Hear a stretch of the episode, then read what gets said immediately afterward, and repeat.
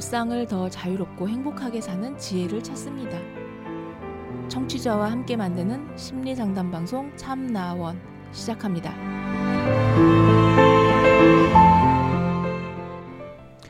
안녕하세요. 심리 상담 방송 참나원 시즌 8 제 34화 오늘 세 번째 이야기입니다. 폭행 가해자한테 화해 전화를 했는데 웃네요. 라는 제목입니다. 약간 또 긴 사연인데요. 한번 볼까요? 며칠 전 아는 사람으로부터 폭행을 당해 계속 통증에 시달리고 있습니다. 처음 이틀은 너무 아파서 잠도 못 자고 비명까지 지르다 그제 저녁 겨우 좀 잤습니다. 욱하는 성격의 사람인데 다른 일로 먼저 스트레스를 좀 받았는데 제가 운이 없이 걸려서 영문도 모르고 당했습니다. 원래 성격이 스트레스를 받으면 그날 바로 어떤 식으로라도 풀어야 직성이 풀리는 성격이라네요. 주위 분들이 제가 운이 없었던 거라고 하시는데 신고는 절대 못하게 하시네요. 그러면 분풀이를 당할 사람이 따로 있으니 그 사람 생각을 해달라는 겁니다. 주위 어른들께서 반강제로 가해자를 제게 보내 사과를 하라고 하셔서 오긴 했는데 제가 2일 동안 못 잔 것에 진통제 기운까지 있어 깜빡 잠든 때라 집사람에게 미안하다고 진실성이 없는 사과를 하고 갔습니다. 제가 다친 후 가해자는 전화 한 통화 없었습니다. 어제는 다시 어른들께서 제게 내가 먼저 가, 가해자에게 전화해서 비록 잘못한 것이 없긴 하더라도 분풀이를 당할 사람, 누나입니다. 분풀이를 당할 사람을 생각해서 내가 먼저 전화를 해서 잘못했다고 미안하다고 사과하라고 우시면서 부탁하셔서 전화를 하긴 했습니다. 그런데 가해자는 비속어까지 섞어 웃으면서 통화를 하네요. 진심으로 미안해 하는 것이 아니라는 것을 누구라도 알 수 있는 말투였습니다. 순간 겁이 싹 나서 지금 아침 6시가 다 되었는데 잠이 안 옵니다. 가해자와 예전에는 친했는데 알고 보니 폭력적이고 아나무인인 성격과 선악관념의 부재를 느끼고는 거리를 두고 있었습니다. 대화 중에 단어 하나라도 거슬리면 욱하면서 180도 폭력적으로 변하여 위해를 가한 후 자기는 기분이 풀려서 다시 웃으면서 친한 척 하는데 본인 표현으로는 뒤끝없는 성격이랍니다. 폭력 행사는 자기 천성이라 어쩔 수 없으니 맞춰달라는 사람입니다. 거의 매일 봐야 하는 사람이라 앞으로도 이런 일이 자주 생길 것 같은데 주위 어른들은 분풀이 당할 제 누나가 불쌍하니 저보고 무조건 참아달라고 하시는데 어떻게 해야 할까요? 어이구. 한숨이 나옵니다. 이거 제가 아주 싫어하는 케이스인데요. 이 주위 어른분들이 두려워하는 거 있죠. 그래서 어떻게 해요? 잘못이 없어도 네가 먼저 해가지고 저 사람 좀 화 좀 안 나게 해라. 응? 분풀이 하는 거 그냥 재수 없었다고 생각하고 신고를 하면 안 된다. 그러면 네 누나한테 다 간다. 심지어는 막 우시면서 부탁하시고 이렇게 하는 거죠. 저는 이 대목이 진짜 화가 나는 부분이에요. 어른들이 왜 이렇게 못났을까요? 참. 아. 뒤끝 없는 성격이다. 폭력 행사는 자기 천성이라 어쩔 수 없다. 그러니까 거기 맞춰달라. 이게 뭡니까? 이것도 인권인가요? 보호돼야 될 인권이고 정당한 자기 주장일까요? 난 너를 때리는 건 어쩔 수 없으니까 아픈 건 네 문제고 그러니까 아프더라도 응? 그럼 받아들여라. 자 이것에 대해서 예 그렇게 하겠습니다 하는 것이 정당한 합의인가요? 말이 안 되지 않습니까? 근데 어째서 이런 어처구니 없는 것들을 보일까요? 무슨 표현 못한 어떤 사정이 있을지 모르겠지만, 응? 이거를 제대로 해가지고 폭행으로 신고하고 해가지고 뭐 처벌을 한다거나 이렇게 하면 그 사람 성질상 응? 네 누나를 가만두지 않을 거다. 뭐 인질범입니까? 그러니까 이 문맥을 보면은 이 아는 사람이라고 하는 게 이제 매형인 것 같고요. 그죠? 그렇게 이제 둘이 부부간이니까 무슨 일 있으면 자기 마누라 손찌검하고 이렇게 어? 분풀이 한다는 거 아니에요. 그렇다면 이 지금 사연자는 처남인 셈인데 어? 처남을 그렇게 두들겨 패고 처음에는 원래 이제 뭐 화통하고 이래가지고 친했었는데 알고 보니까 이 사람이 어? 집어때리고 어, 그래서 또 선악 개념도 없고 그러니까 이, 이런 사람이라는 거 아니에요. 그러니까 사람 사이에 섞여 있는 아주 난폭한 맹경 같은 그런 거죠. 이건 지금 그런 모습이라고도 볼 수 있어요. 예? 사나운 맹견이 있는데 지 기분에 따라서 막 지나가는 사람들 막 물고 그러는데 어?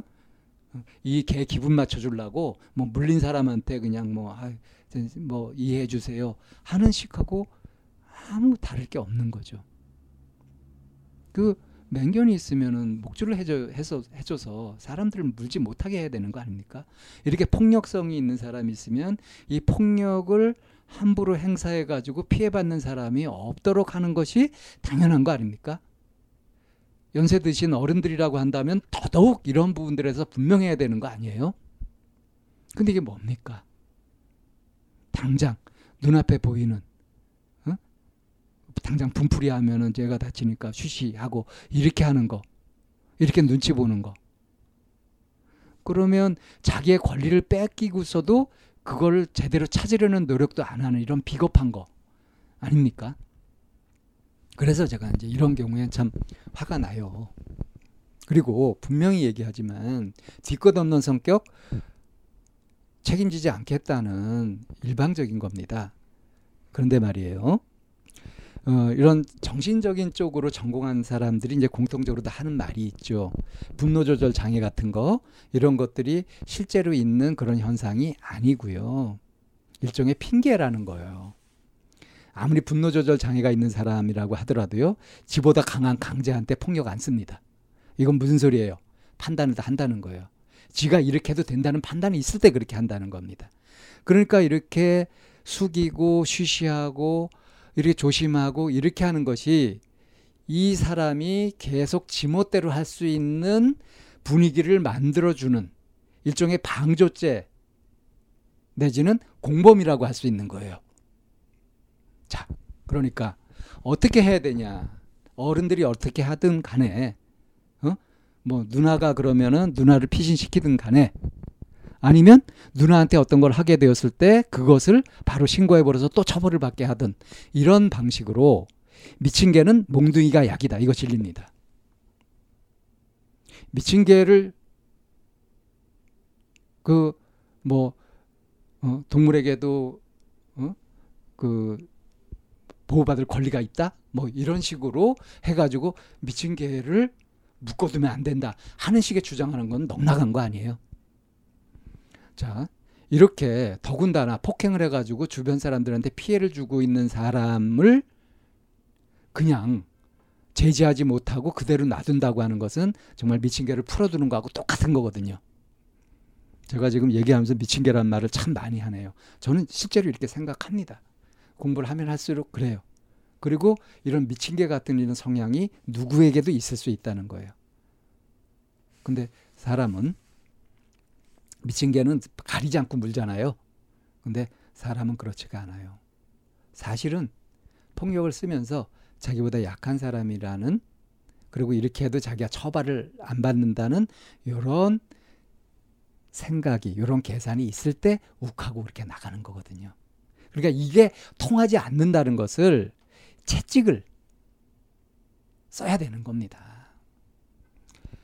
그러니까 모든 사람에게 다 좋은 말로 이렇게 하고 소통해야 되고 뭐 어떻게 해야 된다 하는 거는 너무 무책임한 이상주의예요.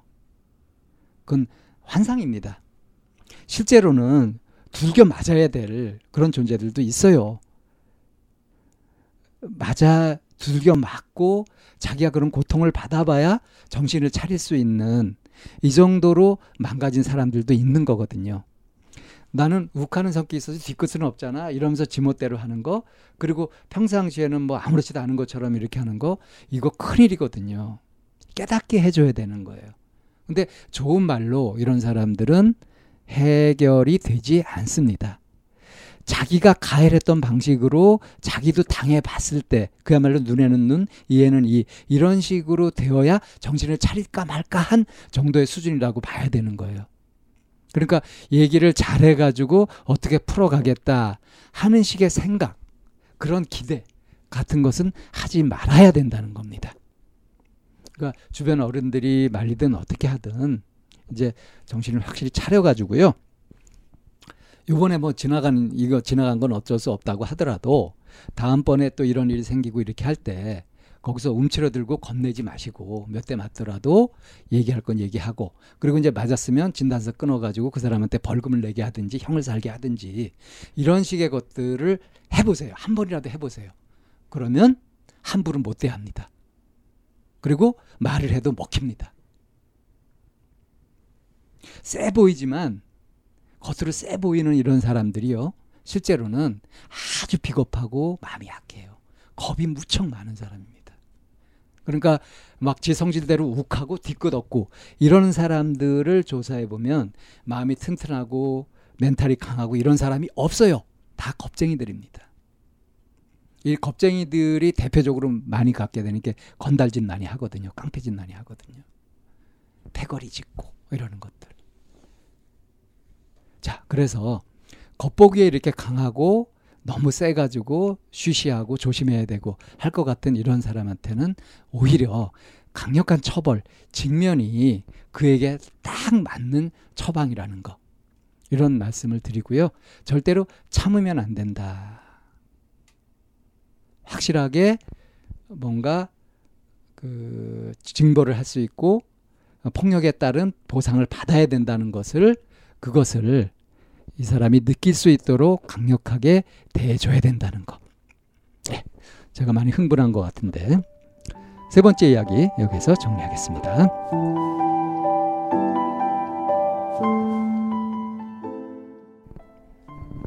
참나원은 쌍방통행을 지향합니다. 청취자 여러분의 참여로 힘을 얻습니다. 팬딩으로 들어오시면 참나원을 후원하시거나 참여하실 수 있습니다. 방송 상담을 원하시는 분은 chamna-one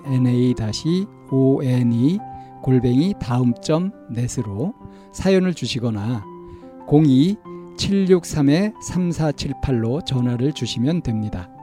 참나원의 문은 늘 열려 있습니다.